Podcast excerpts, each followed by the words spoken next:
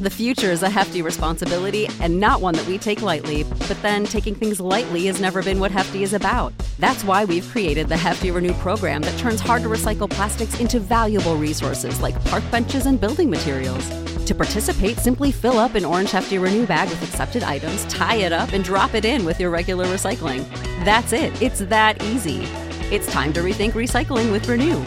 Particular valued resources may vary by geography. More info available at heftyrenew.com.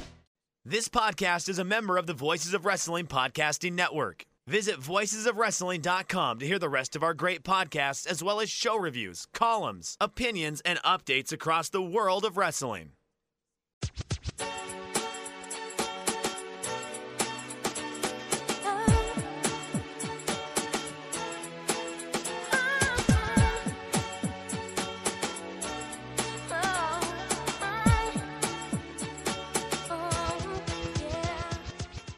This is Everything Elite, the world's best podcast devoted exclusively to all elite wrestling and the elite extended universe.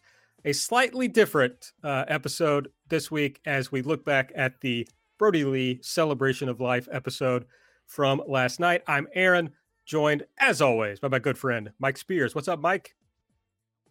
Hey everyone. Yeah, this was a, a very difficult week and you know this is going to be a different episode. So i'm looking forward to talk to y'all for the next hour hour 15 about this. But yeah this is kind of a tough i think is the only word to do that but how, how are you holding up baby? I'm doing all right. It, it turned out i was uh, not looking forward to the episode last night uh, but once it got going it was like okay this is uh, nice in some way you know to to watch. So uh, we're also joined of course by Nate, aka Epitasis. What's up, Nate? Hello, hi guys. I'm here. Um, Mike calling his shot with the episode time there. I like that. Trying to set yeah. expectations right off the top that uh, we might run out of things to talk about and uh, just get super awkward uh, and then just decide, okay, we'll see you next week. So, uh, like the smart heads up move by Mike there. He's a smart guy. We like having Mike. Uh, okay.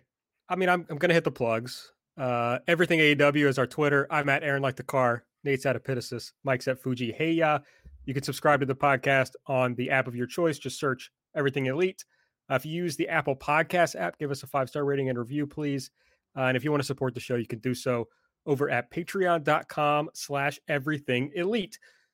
Normally, we do elite or delete first. I think we'll just do elite this week. We'll just talk about uh, some of our favorite things from the show this week. I've got a few listener elites uh, that will bunch in. Uh, there's not going to be any ratings talk this week. No ratings came out, so we'll probably get those what Monday. Uh, so yeah, Monday. Did it? This isn't a thing like last week where we recorded early. We didn't have ratings. It's holiday week, and Nielsen doesn't report on New Year's Eve. Yeah, so we'll get those and we'll talk about them next week. Uh, but let's get it started with uh, elite or elite. Nate, uh, what was something that that you enjoyed from the show? Well, I'd, I'd like to select elite first of those options. Um, uh, just I think broadly overall, you know, you can. We do a lot of like quibbling on this show. You know, we we have a structure that right at the beginning of every episode is like, hey, let's find something on this show that we can complain about. Um, and you know, that's kind of necessary for being content a lot of the time.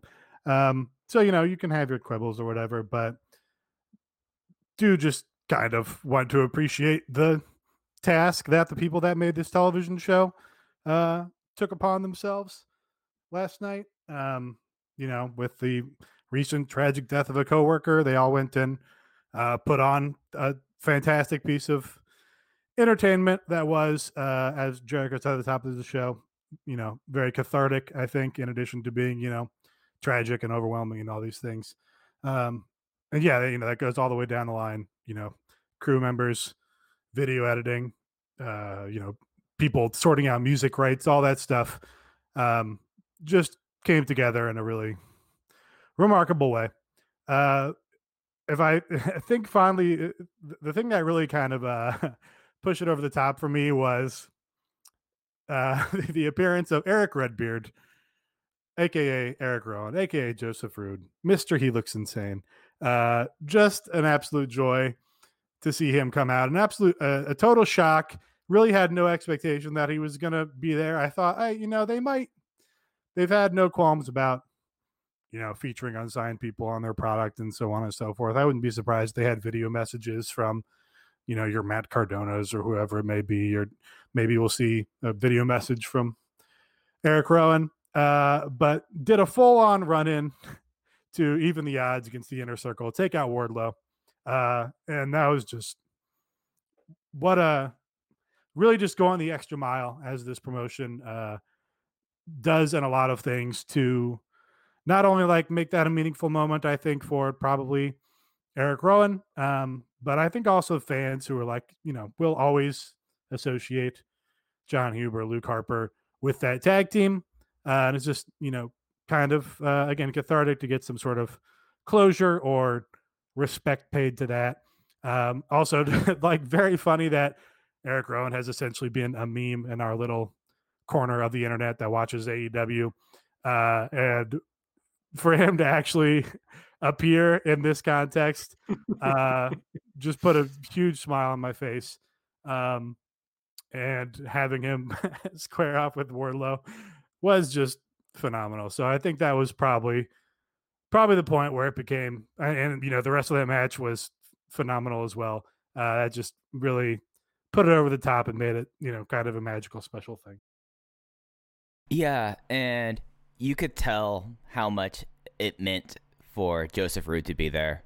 It was something that you, you know, I know Aaron and I we were, we were talking about this yesterday, but this wasn't necessarily a show that I would say is primarily for the viewership. Like the viewership, of course, is a target here, but this was a a, a show really for uh, Jon Huber's family, a show for his coworkers, a show for his friends, and I felt like that it was incredibly touching and also in the same way like you could like it was something that I think across the show you kind of walked away going like oh that if you're going to be doing a show like that you did the right thing. And I think like that is kind of my big takeaway from this episode was that everything it was like yeah of course the Dark Order are all baby faces and we'll see how that all kind of uncomfortably will change over time to see if that's going to be something that I think they have to go with going forward. But having someone like that acknowledging the past like this is not a company that's ever been afraid of acknowledging people's past and just up and down. And i think the best example of that is having erick redbeard or as much as jericho wanted to call him erick rowan throughout the show uh, have him out there and have a, just a little hoss off out, out there that i don't think any one of us would have ever expected coming it was just like a nice surprise yeah it was like I mean, I giggled when it came out. It was just like very funny. So it's like the one time when I really got to have a, a huge chuckle on this show. So that was nice. Yeah, they uh, got to bring out his his sign and you know pay his respects to his friend. Uh, yeah, it was a beautiful moment. So I'm, I, as much as I just loved typing, he looks insane over and over, which I did. But what and what a, I mean, this is perhaps the the lowest of the stakes, but what a payoff for that for that bit. Um, to see Joseph Ruud actually show up on AEW, just oh, magical. Uh, you love to see it. You really do. Uh, Mike, was there uh, something particular for you from this show that uh, that you really liked? I mean, the I, I think like the most affecting thing was the Tom Waits video that they put at the end of the show other than you know obviously things with Brodie Lee Jr. negative one and all of that, but just a it, and it's something that I know that uh, Chris Mookie Ghana Harrington pointed out is there's a lot of emotional labor that for doing these kind of shows, and especially for like the people that aren't on camera. I mean, you're someone that like you think about like your producers who have been you, you know guiding these segments. You, you think about the camera people, gaffers, and then the editors. And as an editor myself, I came away going like that was a real remarkable music music video to end the show.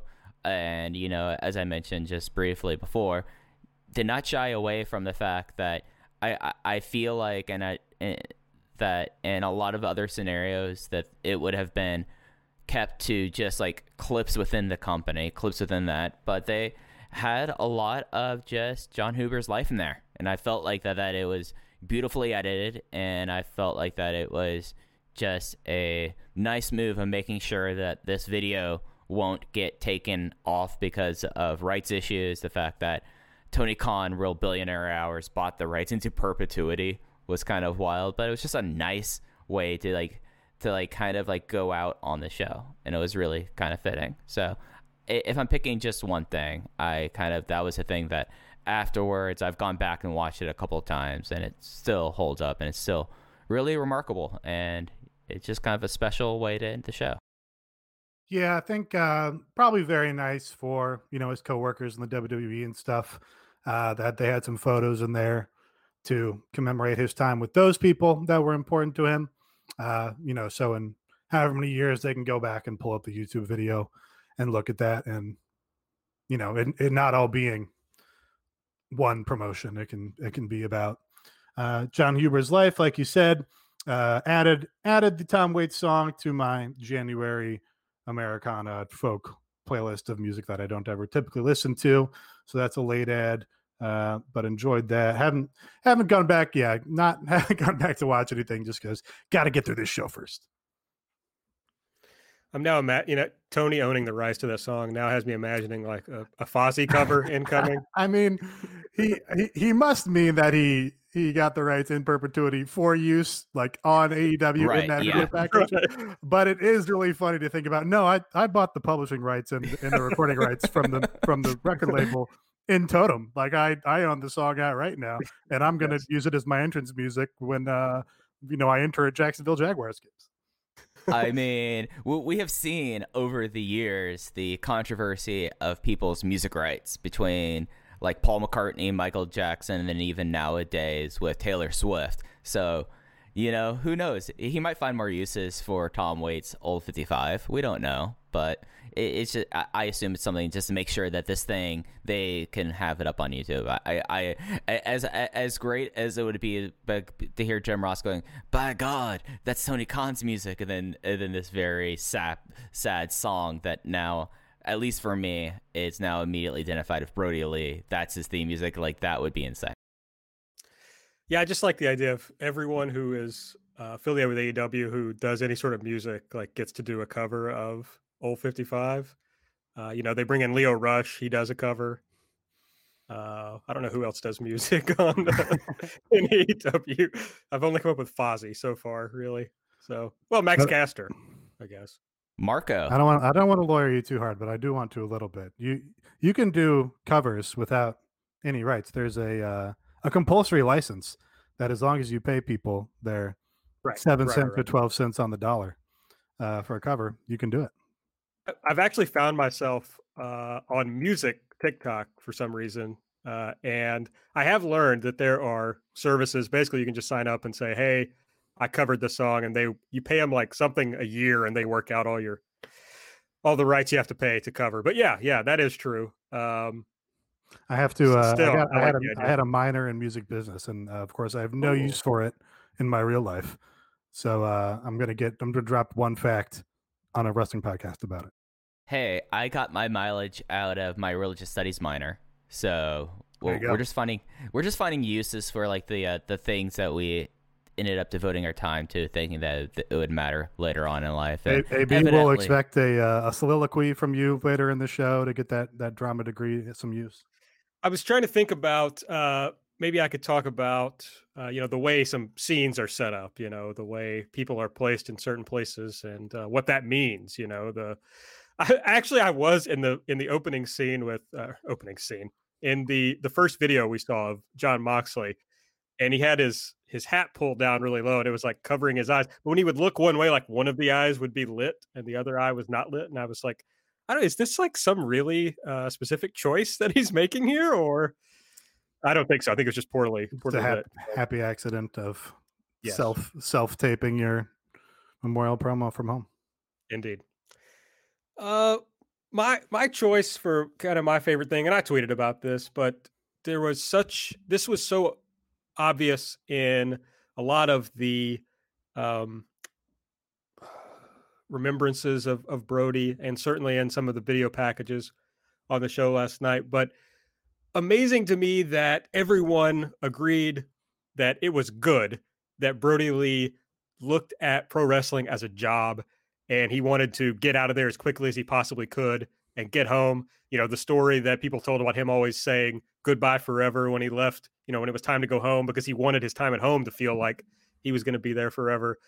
Um, I think a lot of times when athletes, sometimes just when they retire, but certainly when they die, it's like, oh, all this guy cared about was basketball or baseball or, or pro wrestling. Uh, and then, of course, which we've talked on this show about the um, the poor history of wrestling children. You know, the the children of wrestlers, how they are ignored uh, a lot of times, and so it's heartwarming uh, to see that this was a guy who didn't let wrestling occupy the center of his life.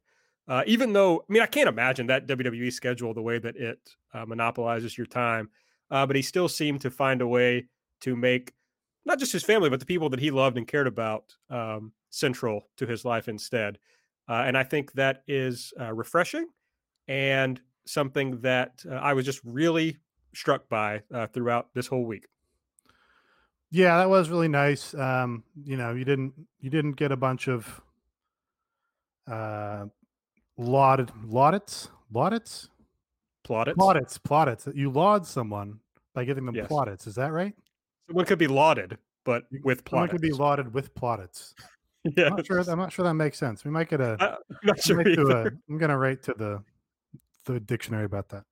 Um, well, yeah, but you know, it's not. A, oh, you know, he was he was a real grinder. He was on the road.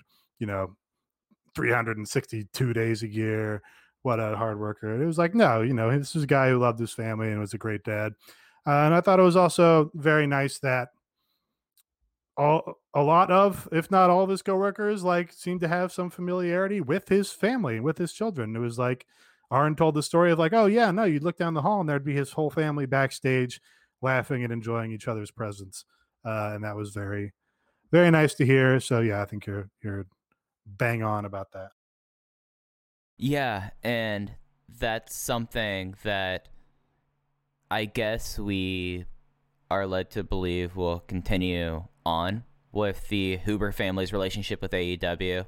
I it does seem that and th- this was kind of one of the remarkable things over this last week versus I would say how wrestler deaths have felt like at least in my past where it does seem like there's a concerted effort now not to leave those he left behind behind if that makes sense. It does seem like that, at least with how everything felt last night and how everything's been said and how just the general love that you that you got to see that this uh, that this promotion has for uh, the Hubers and Brodie's son and Brodie's wife that it does seem like that if anything that has been learned in 2020 that that's kind of a positive note that we could leave the year on that. Like you could tell how much that the company cared for them. I mean, very much so. You like this was a show that um, they made a big deal about about uh, Brodie Lee Jr. negative one, like booking matches and things like that, and they constantly did like this, and just like the amount of relief I would feel like in a way that, and I'm I'm kind of rambling here, but just like the the feeling of as uh, as they, they're such young kids that like that they don't have the thoughts of oh my dad gave his life to this industry and what did that kind of leave us like there was like a very strong feeling of that they're they're not going to be forgotten they're not going to be left behind in a way that necessarily hasn't been the case in wrestling and that was very nice to see. And it, and, again, it seemed like there was like a general a joy and love of this family, and I, and something that I hope that they keep up afterward. Yeah, there were so many wrestlers who, as you were mentioning, Nate, who talked about like, oh, I was really good friends with Amanda, or I am really good friends with Amanda. It's like, oh, that's so nice that you know they were able, he was able to mix that, and it's not like Brodie is also thought of as like a real ideas guy within pro wrestling. It's not like he came in and and punched the clock and uh, you know just kind of did what he had to do so he could go home. He was like thought of as a really high level pro wrestler. Uh, plus, he was able to uh, prioritize his family. Yeah, I mean, you look at all the stories of just like whatever random indie wrestlers or like Brandon Thurston was like, oh yeah, he just came to my my school and, and put in a bunch of hours teaching my guys uh, just for love of the business because he wanted to help the younger guys. Um, or like Dalton Castle is like, oh yeah, no, Brodie, Brodie drove me to my first show and wrestled me and uh, you know did all these things for me just because he wanted to to help the young guys. So it's not like he was uh, you know uh, taking short shifts in an effort to to get back and focus on himself. He was, uh, you know, by all accounts, really doing it all. So that's what's been amazing to me is like just I mean, obviously we're not getting uh, I didn't know Brodie, don't have a full picture of who he was, but from all accounts, it's like just an amazing, extraordinary person who tried to make everyone feel welcome and everyone feel included and uh, was just like exceedingly thoughtful in a way you don't really see uh, from people. You know, we yeah, John Silver talked about, oh, he bought me this gear just so I would look better. Uh, but then we, I saw some people just like, you know, random ass people. It's like, oh, I walked into this thing and he just was like, hey, what's up? Like, how are you? And then talk to me. Uh, I saw uh, John from uh, VOW talk about how they had a random conversation about hockey just because John had on like a hockey hat.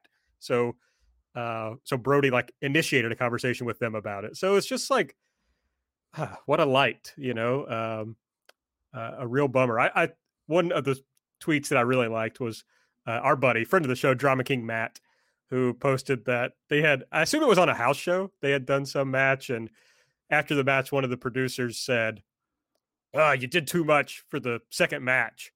And Brodie's Brodie looked at him and said, "Well, don't put us on second next time." I thought that was funny. So I don't know. Just seems like a sweet dude. Uh, my favorite thing was uh, Miro saying Brodie loved dogs and had had chickens. Like yeah.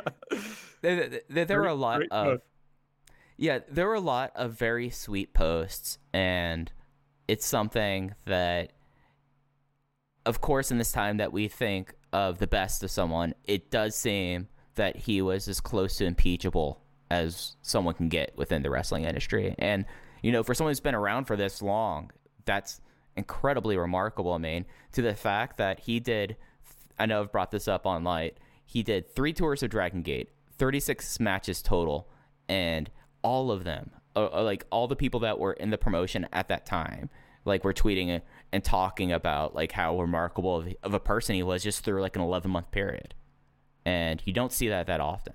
And i feel like that that is something that you you know you, you you certainly do hope for the best in people. And it does seem like that Jon huber was the best of people. And if there's anything that can come from this is hoping that his brand of kindness civility and just selflessness can continue within this. And that kind of was like the overall tone of the show last night. And i felt like that that was beautiful. Yes uh, listener and friend oak gann uh, his elite pick was uh, he just said that the show struck the perfect balance between somber outpourings of grief and pure joy both of which made me cry which uh, relatable oat and i think that's right. They kind of hit it out of the park with um, you know, the videos, the little tributes, uh, and we'll run down the card, and I'm sure we'll bring up some of those little tributes that came up. Uh, and then just you know Joseph Ruud coming out and doing a run in, so it, it had it all. Yeah, the Beaver Boys doing the papers. Yep. Just, you know, stuff that was, you know, reminds you of like the silly, um, just expressions of I don't know, life that wrestling can be that you don't get in a lot of like more contained forms of media. You know, the, the, these shows are like unique to wrestling. You don't get you don't get this kind of thing when an actor dies or even when an athlete dies or anything like this. It's like unique to wrestling and a lot to uh, take on at once. Um, but I think definitely, I think strengthen everyone's connection to wrestling um, because of them. Like, yeah, no, there's value in what we're all doing here. Because uh, look at this wonderful man and look at the beautiful thing that his friends did to honor him. So, uh, we'll talk a little bit more about the wrestling. Uh, Thoros, uh, our good friend, pointed out uh, that he loved how they let uh, guys like John Silver and Ten get pinfalls on this show instead of more established guys. Uh, that was pretty fun, and we'll we can talk about that as we go through uh, the card. Very funny for the commentary to be like, "Oh, the pressure's really on here because all the other Dark Order members have won." So yeah. you know, Anna Jay doesn't want to drop this match here and end the streak for her team. And it's like, you know, again, just very funny thing that would only make sense in a wrestling context. Yeah, and, and, and we'll get more into it, but it's something that like it's something that they put a lot of these people into positions where I can't comprehend the idea of having to go out there days after a mentor passed away and being put into this position. And I would say, and this is not just me being charitable, everyone knocked it out of the park. Like it's something that like they put these people in these positions, and I mean they had ten win the main event, which is something that this is a guy who's been on dark other than jobbing and mostly on dark just does like three or four meds, but he ha- he was in he was the focus of this match, and that was kind of remarkable. That like it kind of really kind of like put it like a nice bow on the show. I feel like like the idea that they give these people these opportunities, and it's like Silver, Reynolds, Anna Jay, Tay Conti, and Ten, and they just were exceptional. In the hobby, it's not easy being a fan of ripping packs or repacks we hype ourselves up thinking ah, maybe I can pull a Ken Griffey Jr. rookie card. But with zero transparency on available cards and hit rates, it's all just a shot in the dark. Until now.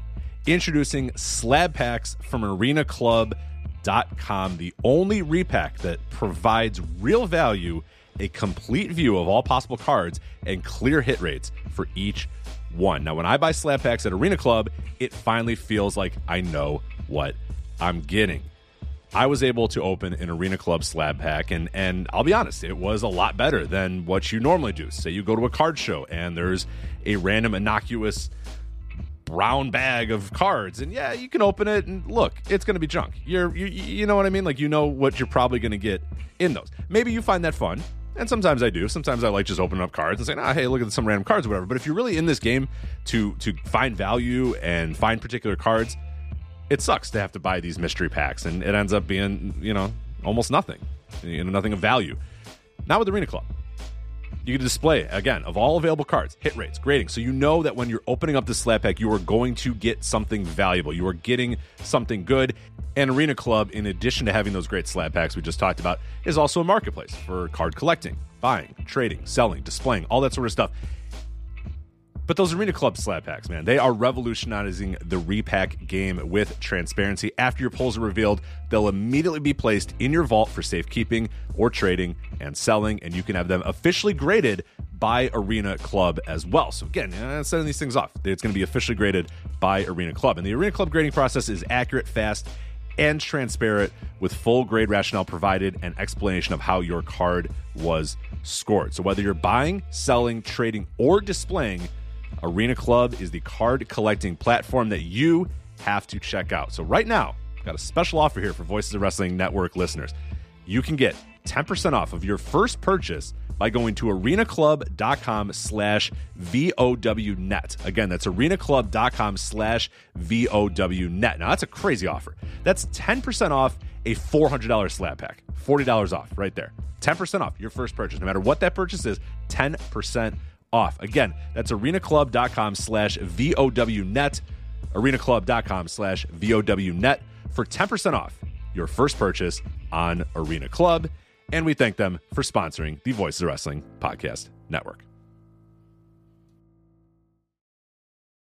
The future is a hefty responsibility and not one that we take lightly, but then taking things lightly has never been what Hefty is about. That's why we've created the Hefty Renew program that turns hard to recycle plastics into valuable resources like park benches and building materials. To participate, simply fill up an orange Hefty Renew bag with accepted items, tie it up, and drop it in with your regular recycling. That's it, it's that easy. It's time to rethink recycling with Renew. Particular valued resources may vary by geography. More info available at heftyrenew.com. Yeah, that was something I thought about watching the show was that I think there is some criticism of AEW with like a lot of former WWE guys on top or whatever, but and I think there's some there's something to that. You know, there was a recent poster and it's like, oh, it's like all old guys basically. Uh, but then you watch this show and it's like bubbling up somewhere is like this huge amount of of wrestlers who uh, never really had anything to do with WWE and really weren't uh, widely known properties at all before AEW. So they're uh, this isn't the point of the show, obviously, but it's a bright future for this company. It was obvious. It was on display on the show. It kicked off with uh, the uh, 10 bell salute, of course, uh, and then went right into a uh, Jon Moxley video that we talked about a little bit. I'm not going to recap uh, the videos, but someone mentioned this, I think, in the Discord. It's that it was nice to hear from Mox, considering that he's not like a he's not going to be a guy who does a tweet thread, uh, and he's somebody that we know was close to Brodie, so you kind of want to hear from him, and so it was nice to see his his video remembrance here. It's also kind of interesting just to see Moxley speaking at length and like eloquently, but in a genuine, sincere manner, you know, because he always does these sort of promos where he, you know, artfully will bring in some bigger idea, even though he's like, you know, the badass, you know, halfway to garbage wrestler a lot of the time. But it's like, oh no, he uses these larger ideas and metaphors and illustrations in his promos.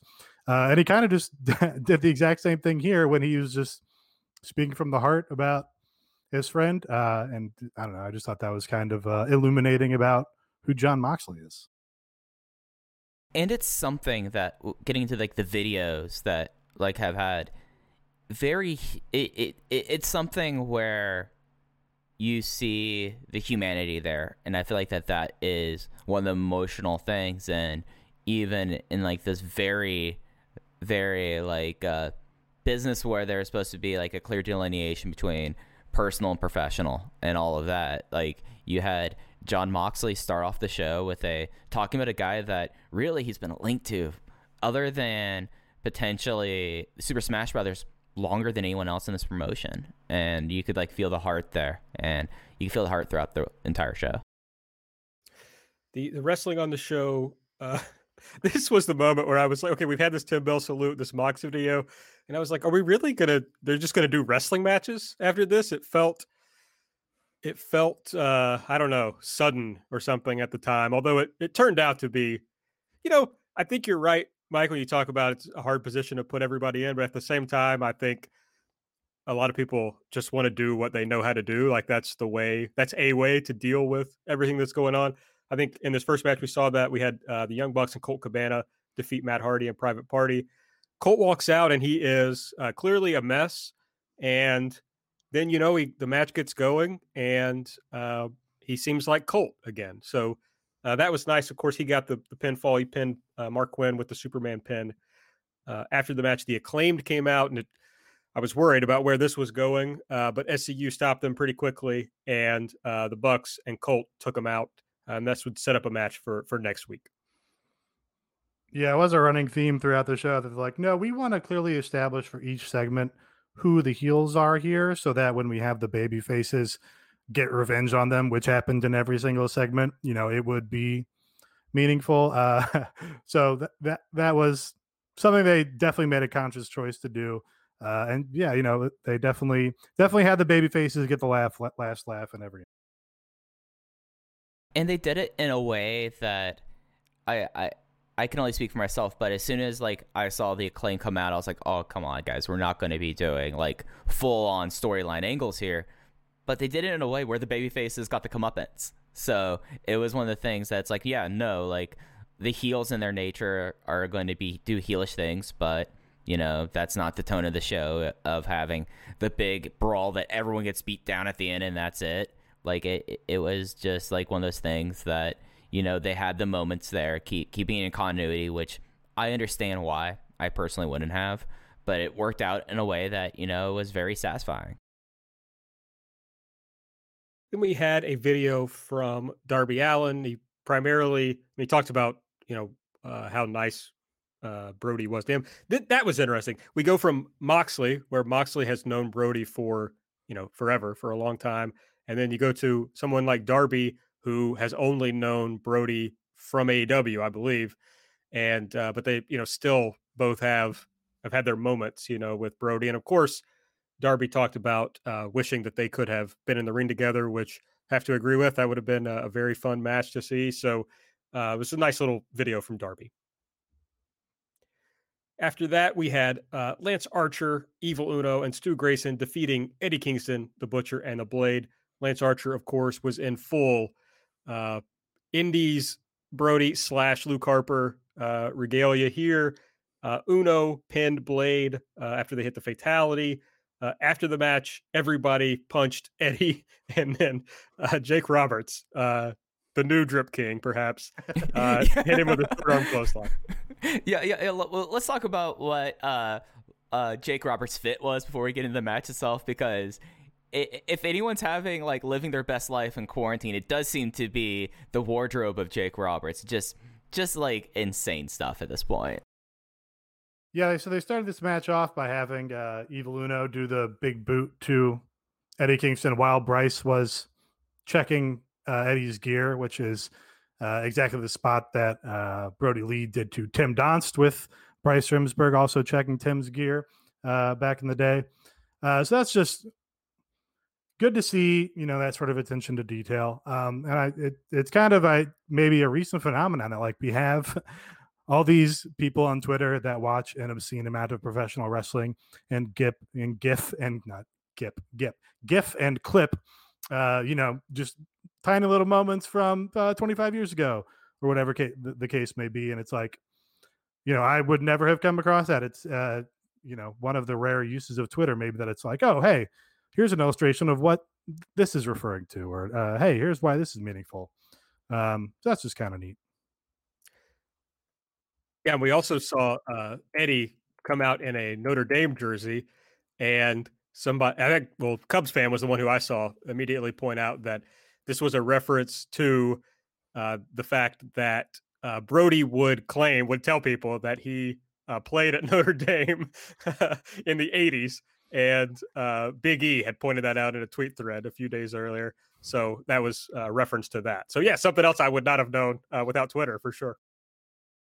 Yeah, it it, it rocked. Um, the, the the fun thing about like the matches on the show and breaking continuity in a lot of ways uh, was Lance Archer and the Super Smash Brothers rock together. Like this was like super fun trios matches where Stu Grayson was like did like that crazy flying move leading into the finish, and just like Lance Archer being like the big hot tag, babyface hot tag, just clearing the ring, and you know like this was something that like the the vibe of the show is just like I watched this match and I was like, and especially for like a team like Butcher and Blade, they're upstate New York guys. They would, I know Blade has known Brodie pretty much their entire career, but and, and that was not, another nice thing about the show. This is just us talking about nice things this this episode, but uh, Excalibur pointing out like history of like, oh yeah, no, the Blade and Brodie Lee had this history dating back to NWA Upstate, and just like all like finding ways without going like just hammering it over the head, but like this,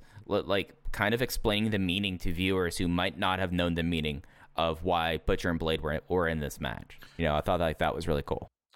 Yeah, it, uh, also just good to see the Smash Brothers like get to uh, get some highlight here, get some spotlight because they haven't been super featured. Oddly, the Super Smash Brothers kind of, as the Dark Order has has you know recovered and got super over, they kind of got less focused than they used to. Like they used to get more time and more matches before the Dark Order started really working. Um, but you know, they go out here and of course it's like they don't don't miss a beat. They just have some of the coolest tandem offense that you'll ever see in a tag team. Um, And you know, every time they're out there, the the Tony's like, "That Stu Grayson is so underrated." It's like, yeah, no, these guys kick ass. Uh, so it was good to see that, and that's it's always fun to see them just uh, do very violent tag team moves and people. It, I mean, maybe who knows? Maybe it worked in their favor to be sidelined a little bit because they definitely struggled when they first came in, and maybe they've been able to get back on their feet uh, through all, uh, you know, through kind of being put in the out of the spotlight for some period of time. Uh, but now, yeah, I think it's time to kind of push them back into the spotlight and and let them uh, do their thing. That's one of the things that's great about having Excalibur in the company is that he knows a lot of this history and can bring that to the viewer. You know, if you can imagine what a a commentary booth of Jim Ross, Tony Schiavone, and Chris Jericho would have done uh, by themselves on this show. Uh, so it's very nice to have Excalibur and the little bit he can he can slide in. Yeah, and that's that's something I've shouted out about. That's good about AEW in the past. Uh, but they uh, and like Mike said, they don't they don't shy away from acknowledging people's past and other promotions or whatever. But it's not just that they reference it, uh, you know, with something like the the big boot to open the match here. But like with Excalibur, there, it's like no, actually, that stuff that guys did on the indies, like that actually matters and has some meaning. It's like not just you know some guys dicking around in a gym or whatever. It's like no, that's part of these guys' stories, and we're gonna like respect that as we continue to to follow their characters through our promotion. And Excalibur is the perfect person to like be pointing us out things because PWG was kind of the place.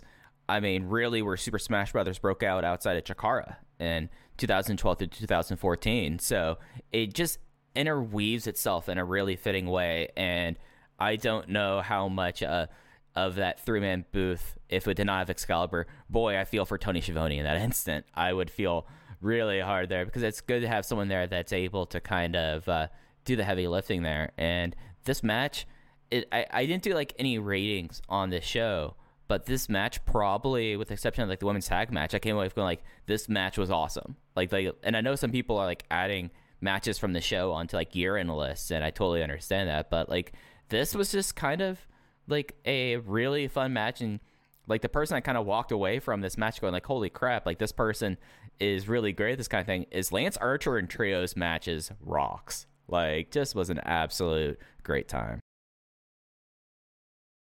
yeah I think that's all true I just that really struck me what you said Nate about them making the what they did on the indies matter and it's like maybe that can be a, a legacy of AEW that it makes uh, it makes other wrestling important again. You know, because WWE's whole thing has always been, oh well, he's never done it in the in the big leagues, kid. And it's like maybe AEW can knock that uh, out of the discourse of of pro wrestling. Um, after this, we had a video with uh, Dax from FTR, Arn Anderson, and Bryce Remsburg, and basically was all about what I talked about earlier uh, about how much Brodie uh, loved and cherished his family, uh, and didn't let pro wrestling consume his life. Uh, this was particularly devastating because Bryce, uh, you know, was crying the entire time he was on camera. So it was a, a very brutal video to watch. And, and Bryce is another person that has had a very tough go, and especially with like independent wrestling and with all of this, like especially like that was the thing that like watching the show that kind of struck me was for people like uh, Bryce Remsburg, Eddie Kingston, Chuck Taylor, who have already experienced like incredible loss in wrestling, just even before they really got their names made, is kind of it was something that like you really felt for them, and you could see with like Bryce Remsburg, like his relationship with Brodie and the Huber family, like it was all kind. Of, it was really tough to watch, but it was very touching and very beautiful in a way. Then we had a team of Hangman Page, John Silver, and Alex Reynolds defeat MJF, Santana, and Ortiz. Uh, Silver pinned Ortiz after a uh, discus elbow. Uh, before all that, they had a little bit where MJF was kind of uh, antagonizing Brodie Jr., who was at ringside throughout the night uh, in his little suit that just uh, killed me as soon as I saw that. Uh, and he, the payoff was him uh, hitting the absolute shit out of MJF in the head uh, with a kendo stick. And of course, as we mentioned earlier, Wardlow interfered, but Erick Redbeard himself, Joseph Ruud, uh, even the odds. Yeah, this was my this was my favorite thing on the show. This whole match, just like a big sweeping. Uh, I mean, John Silver's babyface fire doing a fucking like Canadian rollover Canadian destroyer off, you know, by the tip of his ankles.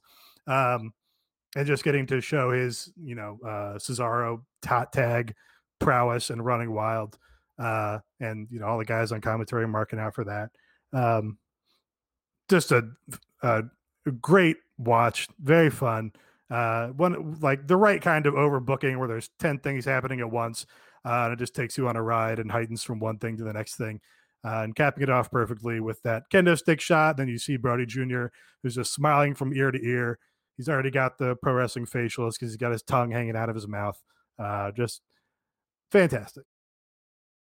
You, you also like had stuff that like like the way they're like playing off things us in continuity. MJF after everything had a Puerto Rican style gear and he was a part of Santana and Ortiz. It came out the headband, which was kind of playing off like the video and of like last few weeks of that that it is that MJF is starting to ingratiate himself more into the inner circle, the paper throw to start, and something that I do not believe that Chris, that that either Chris Jericho or JR knew about the paper thing. They they've probably not watched a single BT in their lives, but playing off of that and the Cesaro hot tag, Nate, I did not realize until you said it. Like he basically did the whole Cesaro running rough shot, but adding in like doing tope con hilos to it from the apron. It just was an absolute blast. It just was a good time with that, and the the look on Brodie Jr.'s face after just clocking MJF with the kendo stick. I was like, this is what the show is about. This show is to pop Brodie Jr. and to provide solace to his family and friends. And I was like hey, now this kid, uh, like, regardless, is like, yeah, no, this happened, and, and, and that's a story that that will stick with him probably, hopefully, the rest of his life. Somebody pointed out, I think this was on Twitter, that you know, it's hard to uh, keep in mind, you know, that MJF has just lost his grandfather, uh, Santana just lost his stepfather. Uh, so it's just been a really rough go for for all these guys, and um, this seemed at least felt from from my perspective cathartic you know kind of for everybody uh but yeah the you tie everything together here um i mean i i hadn't done any of my year end lists i mean other than you know what we did on the patreon but i haven't you know submitted any anywhere i certainly i'll probably throw this one on there uh because it was i don't know it was exactly what i needed exactly what i wanted uh it just kind of hit all the right notes so it was nice uh, then we got uh, an Eddie Kingston video, you know, uh, and I kind of had the same reaction, Nate, where you talked about the Moxley video of like, oh, this is, I mean, this is just how Eddie talks. Like, yeah, Eddie's promos are just Eddie. This was the clearest example of that. Yeah, this was uh this was a doozy to put Eddie on right after uh John Silver and Erick Rowan in the ring. Um, and they were both uh crying, and you go right to Eddie that was a that was a one two punch for sure. It, it, it's something that, uh, and this just popped up on Twitter as we're recording. One of his quotes, like if you remember his teachings, he's never gone. As they named minus one wrestler of the week, that was the quote they gave for him with that. So another nice thing for Brodie Lee Jr. and all that. But yeah, no, probably the one of the most heavy promos or just people to talk or hear talk of recent generations, Eddie Kingston. Like this is like a one-two, really like a grand slam of like you had Bryce, you had everyone's emotions in this match. Eddie Kingston, you had just the the sheer emotion, at least from Anna Jay and the women's tag coming up now. Yes, thank you for that segue, Mike. It did lead into the women's tag match. Uh, Anna Jay and Tay Conti defeated Britt Baker and Penelope Ford. Anna submitted Penelope with the Queen Slayer. Um, after the match, Britt was talking to Tony. She's uh, bringing back up, you know, there's a conspiracy against her. The whole thing is rigged. Uh, it's kind of a big rig. A little shout out from Britt. Uh, but Thunder Rosa attacked Britt after that. They had a little a little brawl. But uh, man, this was I thought uh, an excellent match. Yeah, strong match. Uh, Jericho walking all over that punchline before Britt could get to it. Um, yeah, the other Tony uh, also like, hey, wait, Penelope Ford's really good. We don't talk enough about that. Yeah, she, yeah, she's really good. what do you want? Like, yeah, the, you should have her on Dynamite. Yeah, and Rebel was excellent as a manager. It's a, it, it's a it's a shame that we live in a world that Taz is so above and beyond the best manager non wrestler. Because Rebel, few things have popped me over like the last few months than Rebel and this Britt Baker act and her at like trying to like interfere and kind of playing it up as like incompetence in a way was great. And then you know the match itself was excellent. I mean, both Anna Jay and Tay Conti have really, really have over the cross the year, arguably probably two of the 10 most improved wrestlers. So it was great to see them get prolonged time and and this kind of not, not to bring up like that point, everyone equipped acquitted themselves quite well in this match and you know, this was a blast. Yeah, I mean, I'm not going to do my whole thing that I normally do. Uh, I, I tried. I tried to like skim it and not not. I was trying. I was trying to pull up out of it even as I was going into it. Yeah, but I, I will just say that everybody here was really good and, and looked like they uh, belonged. I do. I do really like the uh the recl- the rehabilitation of Rebel in pro wrestling has been really fun. Yes. Also, man, this uh, Ty J tag team, it just kicks ass. It's a great tag team. I really enjoy watching them. So it's it's fun. And Anna Jay, man, she uh, she really struggled here, uh, just emotionally, and it was just good to see her get to get a win. And I don't know, it's wrestling, so it's like it's dumb to say it was good to see her win, but it's like it was. I I don't know. It's this is like I think what you were saying, Nate, about like this can only happen in wrestling. It's like we're seeing a real person deal with real tragedy, Yeah. But- but that's also filtered through like their re- pro wrestling character. it's like they're, they're play act, they're play acting this fake combat while you know, but they're also like they are themselves. It's very weird because you know wrestling pretends to exist in the real world, and in some ways does exist in the real world. A lot of the characters are the real people, but a fake version of their real people. So it's yeah, it's just wholly unique to wrestling. It's very bizarre, uh, and it kind of you know seeing Anna Jay, the real person out here struggling um, you know, and crying uh, about this in the middle of her performance uh, is just unique, and it affects the audience in a way that uh, I don't know that anything else does. Um, but you know, like everybody went out there and killed it. Like they they were feeling all the emotions, but it didn't. You know, they weren't shying away from having a great match. So um, yeah, this was. And the hits kept on coming. Then we had a Chris Jericho video where he uh, strangely decided to tell a story of him not understanding uh, Islam. Uh, I was already like, "Uh, why do you have to bring Saudi Arabia into this, uh, Jericho?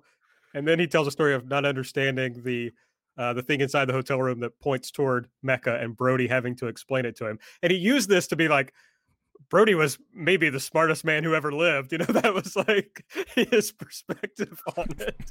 Very funny. yeah yeah i mean god bless chris jericho he's had to do a lot of these uh yeah he, made some some choices with how he was gonna remember brodie here I talked about dogs.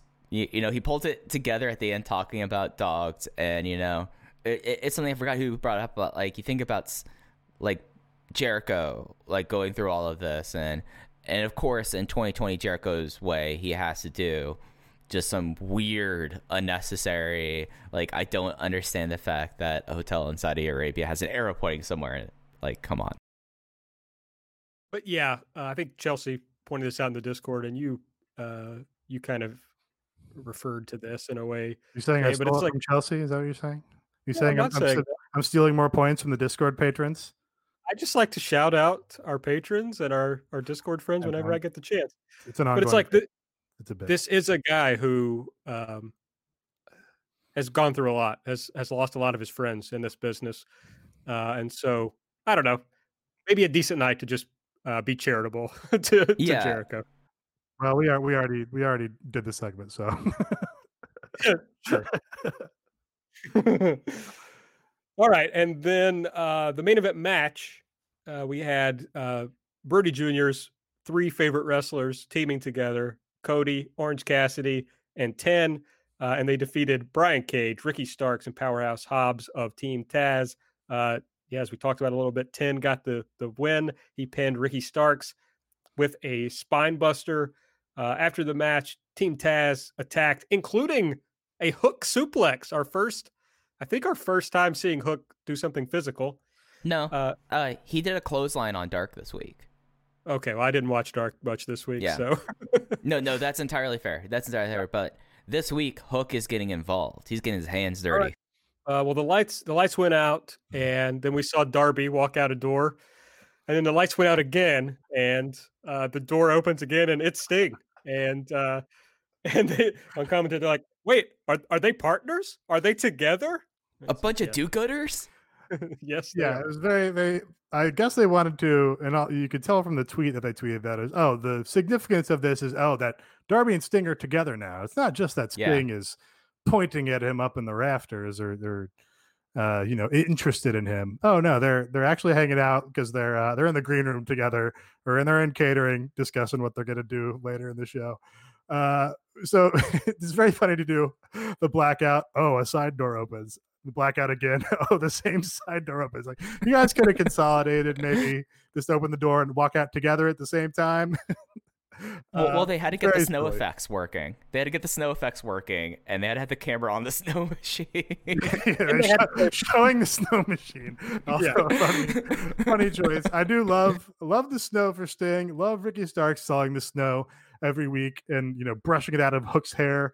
Uh, a big joy. But yeah, very Tony Schiavone yelling, "Oh, it's snowing in Florida!" while they zoom in on the fake snow machine. I mean, the really important thing was they had to play both songs, you know. So they had to Right. get all of Absolutely. I, you know, uh, not to blow smoke up his ass, but the the Darby entrance theme is about the best as far as having a big cue at the top to be like, "Hey, this fucking guy is showing up right now." Like it, it fits him perfectly. It sounds awesome, and it, it makes sense coming out of the the blackout. Sting also one of the better themes in the company. Um, I guess. Do we think that it's like, oh, we don't want th- people to think that Sting is magical, so let's show them that it's just a snow machine? Is that the thought process? I wonder. Uh, but it is I, funny.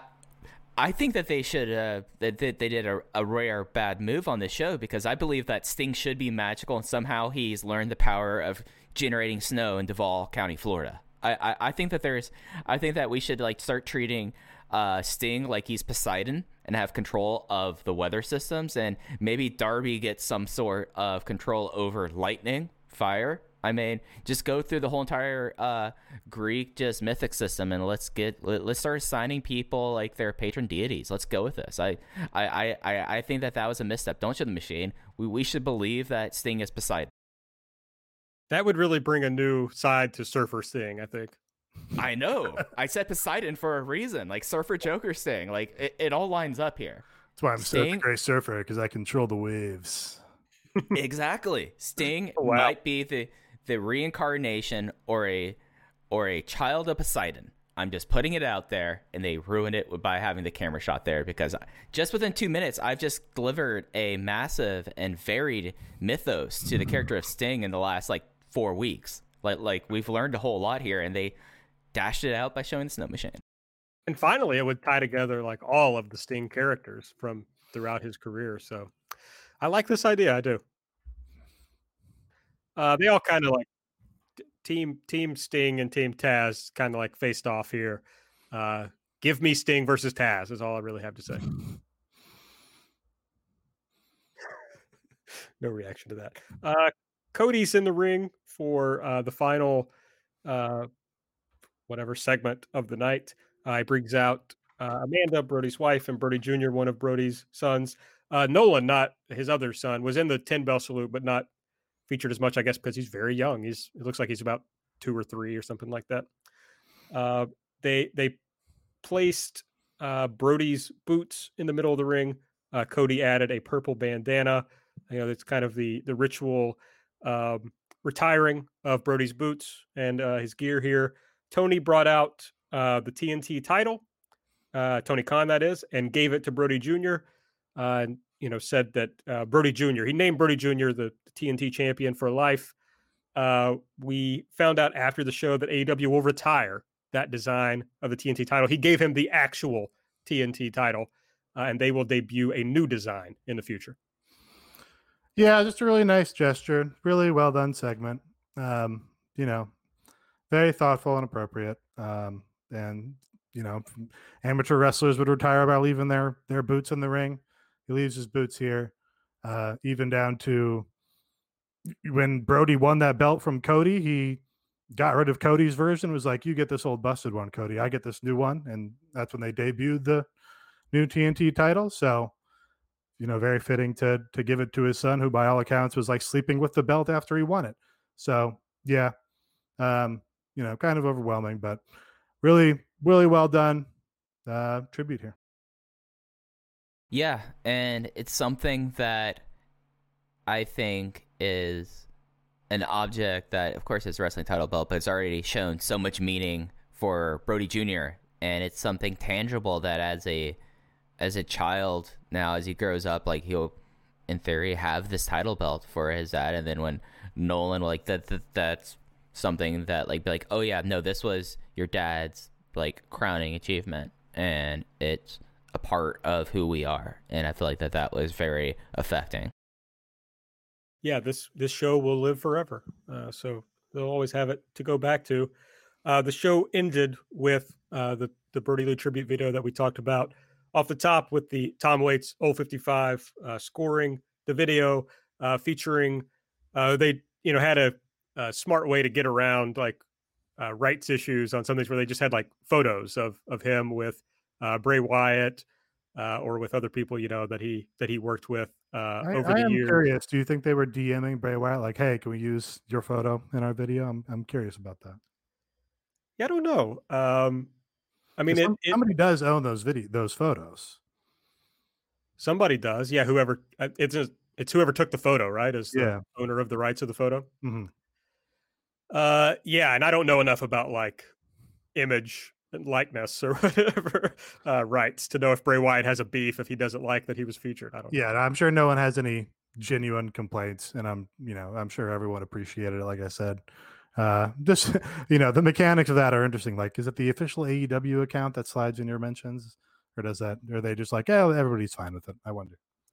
Well, a lot of the pictures that they included were ones that I saw people post on Twitter. So I imagine they reached out to those people and said, "Hey, we'd like to use that photo." Uh, like I, the one that had um, Becky. What's what's her name? Becky Lynch. Becky Lynch. The one that had Becky All right. Lynch in it. That, that, that that's a possible Patreon show where Was that I a show, is that a Hilaria Baldwin moment? yeah yeah a Hilaria Baldwin. Como se Uh, dice? Well, well, what we're going to do, Nate, is we're going to throw up photos of various people who have been in WWE in different time periods, and we have to figure out how many Aaron gets, and that'll be a fun game for everyone to play along with at home. Aaron might do better than me. I had a, I I had a window of WWE watching, but I think you guys both watched long before I did. Oh yeah, I mean, I started watching at like five years old and watched Yeah. it for a long time. Um, I don't know why B- Becky was just. Uh, Beck, Becky Lynch, Eluding arguably like the biggest star that they've had in the last uh, three years. Not coming to not coming to your brain. sorry, I, I tried. I Uh, but yeah, Yeah, we it was forget very of course. it was very touching. I was glad I talked on light, you know, that I I mean, I would have liked um I'm not a, I'm not being critical whatsoever of the show, but I did want there to be involvement of people from outside of AEW. You know, I thought that would be nice. Uh and so it was nice that this was the way they could do it.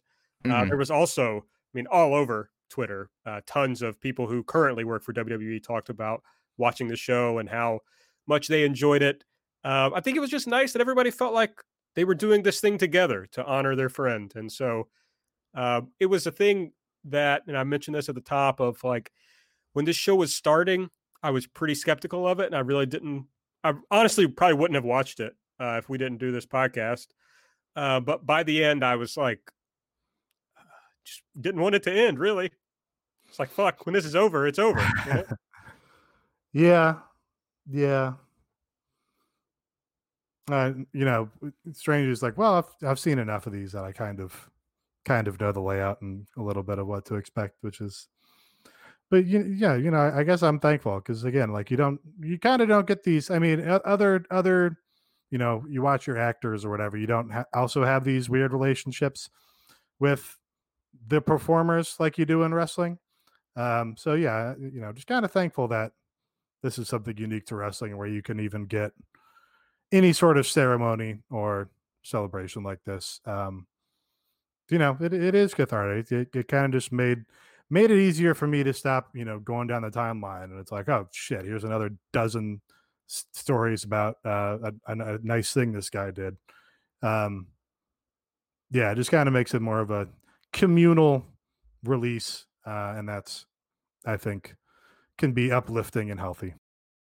Right, and it's something that I feel like in a lot of ways, this was like one of these first big shows for this generation in this regard. And with how wrestling fandom and like wrestling content and like the relationship, the parasocial relationship between the fan, the consumer, and the wrestler has drastically changed over the last decade. This felt more of a communal experience than I would say any of like the previous like wrestler memorial like celebration of life shows that I remember seeing like while growing up and watching wrestling. So it's the, the the communality of this I think is the real remarkable thing coming out of this and it seemed like and seeing like the clips after the show that you know the the primary audience in my opinion being the Huber family it seemed like that this was a really important moment for it and you know uh Brodie Brodie Jr. clocking all of the Dark Order with kendo sticks afterwards, and you could tell like that this was a moment that you know it's not going to be something that is is going to look back with sadness, of course, but it's not going to be looked at with anger. Instead, looked at it as like a special moment that was that was solemn, it was sad, it was modeling at times, but you know, at the end was very beautiful. Yes, that was uh, the the AEW celebration of life uh, for Brodie Lee. I'm not going to do the full uh, Patreon plug that I usually do. Uh, I'll just say Mike and I tried to do a show on Saturday for you know we usually put out shows on Monday because of the holidays. Saturday was really the only chance we had to record, and in the middle of recording, we found out that that Brodie had passed, and uh, we neither of us really felt like finishing the show, and we didn't feel like what we'd recorded uh, really would, was appropriate to the tone of of uh, the day. So we bend that. Uh, unfortunately, you know, it's right up against the end of the month, so uh, we weren't able to to do something extra. Uh, but you know, we'll be back next month uh, with with plenty of content, so you can check that out at Patreon.com/slash Everything Elite. Okay, um, next week, basically they've they've taken everything that was going to be on the show this week and moved it over to next week. Uh, they're still going to do the two nights of New Year's Smash, but it'll be you know the the sixth and the thirteenth. Uh, Snoop Dogg is going to be on the show of the Go Big Show, of course. That Snoop Dogg, if you were uh, confused. Uh, here's what we know for that show. I don't know if this is going to be taped or if it's going to be live. No, but, no indication whatsoever. Yeah. So uh, we'll have uh, the men's world title match: Kenny Omega versus Fenix. Uh, the women's world title: Hikaru Shida versus Abaddon the Bucks and SCU versus the acclaimed and the hybrid two, Jake Hager versus Wardlow, Cody Rhodes versus Matt Sydal, and Chris Jericho will be on commentary for the show. Uh, and we found out a bunch of matches for uh, the 113 show also, but we'll talk about that when it gets uh, closer to that show. So, anything else you guys want to talk about before we get out of here? Happy New Year! Yeah. Happy New Happy Year. Indeed. Any, oh, yeah. oh, what's on what's on your queue, uh, Aaron? I know you and Sarah tend to do a movie marathon for New Year's.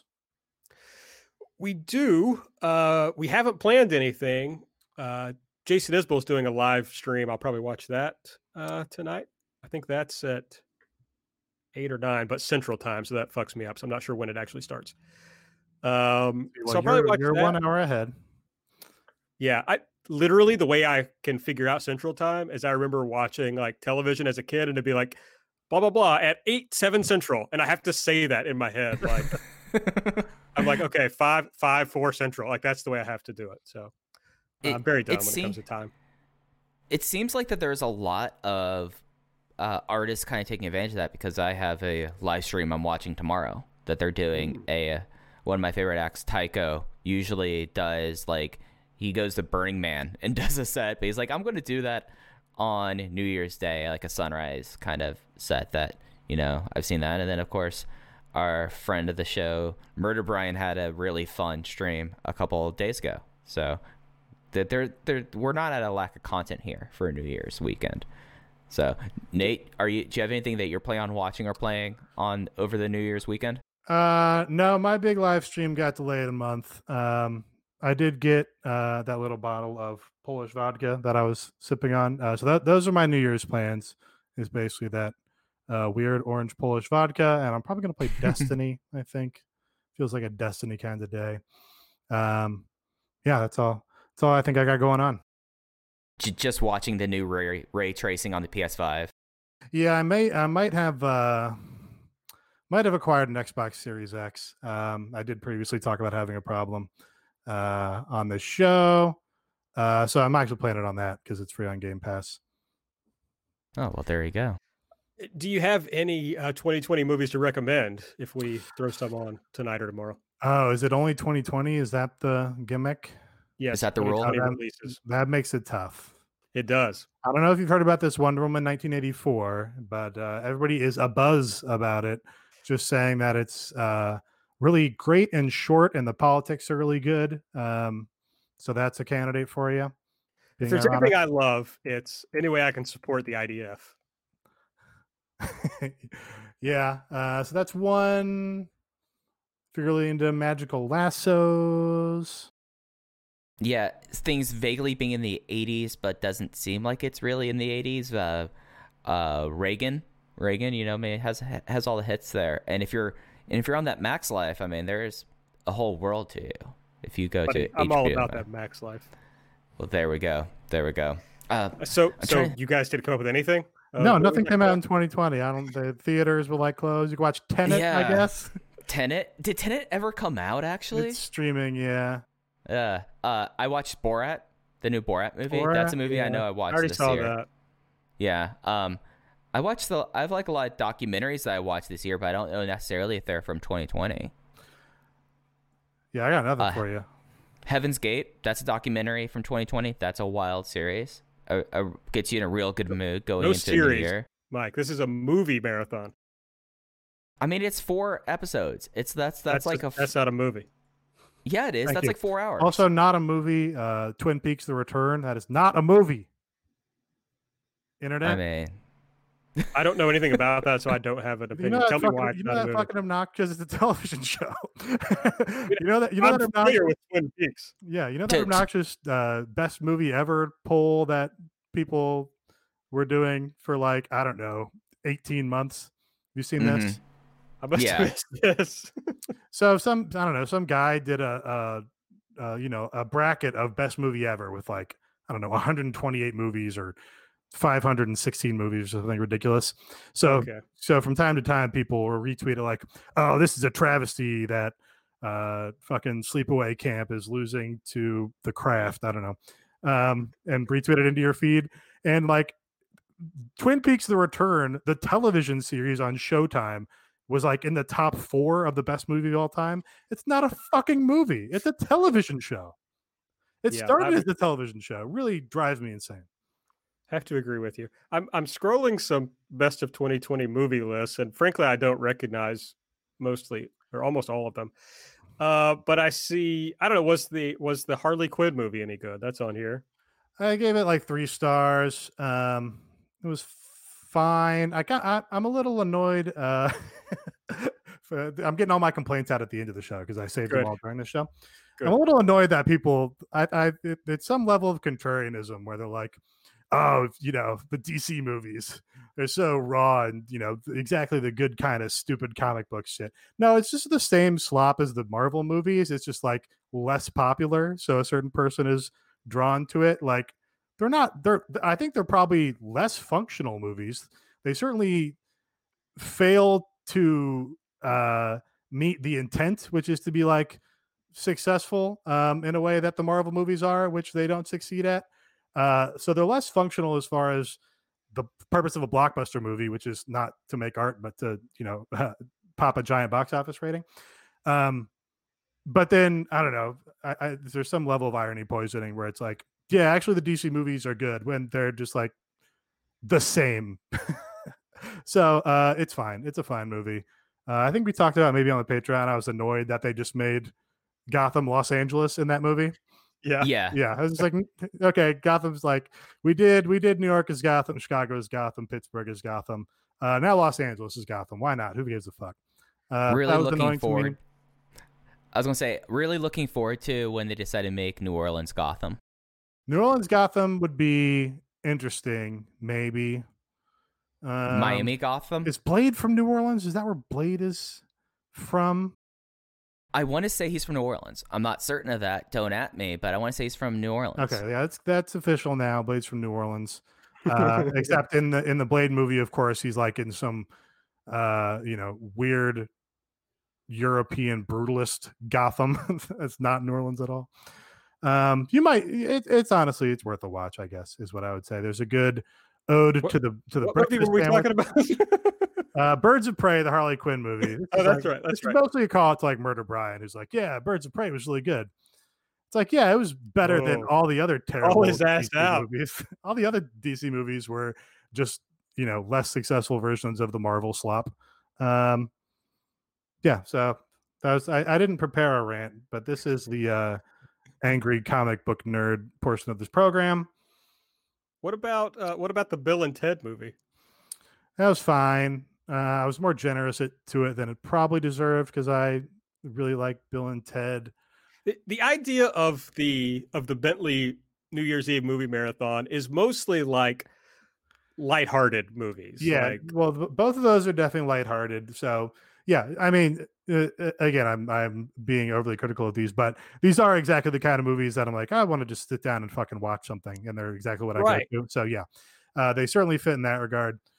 Uh, Bill and Ted, uh, kind of kind of a very 2020 movie in that it's uh, more about Bill and Ted's daughters than it is about them. Um, and I don't know, didn't really have any jokes. Basically, a no jokes movie, but kind of sweet, and kind of cute. jokes. Um, gotta be something I can recommend to you. I don't know that there is, not for 2020. What about would what about the Bad Boys movie? Did not see that. I don't think I've ever seen a Bad Boys movie. Really? Even as a kid? Kind of surprised. No, Yeah. yeah, I don't. uh Doesn't come to mind. Hmm. All right. Well, nothing is really jumping out on these uh, 2020 lists. You're gonna have you, you might. I mean, if you want 2020, if you're gonna restrict this to 2020, you kind of have to look Yeah. for, like deep art house or something. Mm-hmm. Yeah, that's that's really not the. It's just not the idea of the of the night. Uh, there was a um a documentary in October, I think that was pretty good. Uh, it's called Blackpink Light Up the Sky. I've seen that. Oh, okay. That's what I Um, actually watched. dun, dun, dun. I, th- I just I think we're out of luck really for 2020 movies. I, I think you just have to watch a documentary series about the Heaven's Gate cult. I'm not watching any fucking series. all right there. all all right there, Giamatti. All right. Well, I think that's uh, I think that's a sufficient episode. Okay, yeah, I'm glad we could uh, not solve anything for you here. yeah, Just like Uh, life. hopefully, Just I like made life. some people Nothing mad. I guess. I'm sure it did. Okay. Well, thanks everybody for listening. Um, we'll be back next week. That's it. Bye.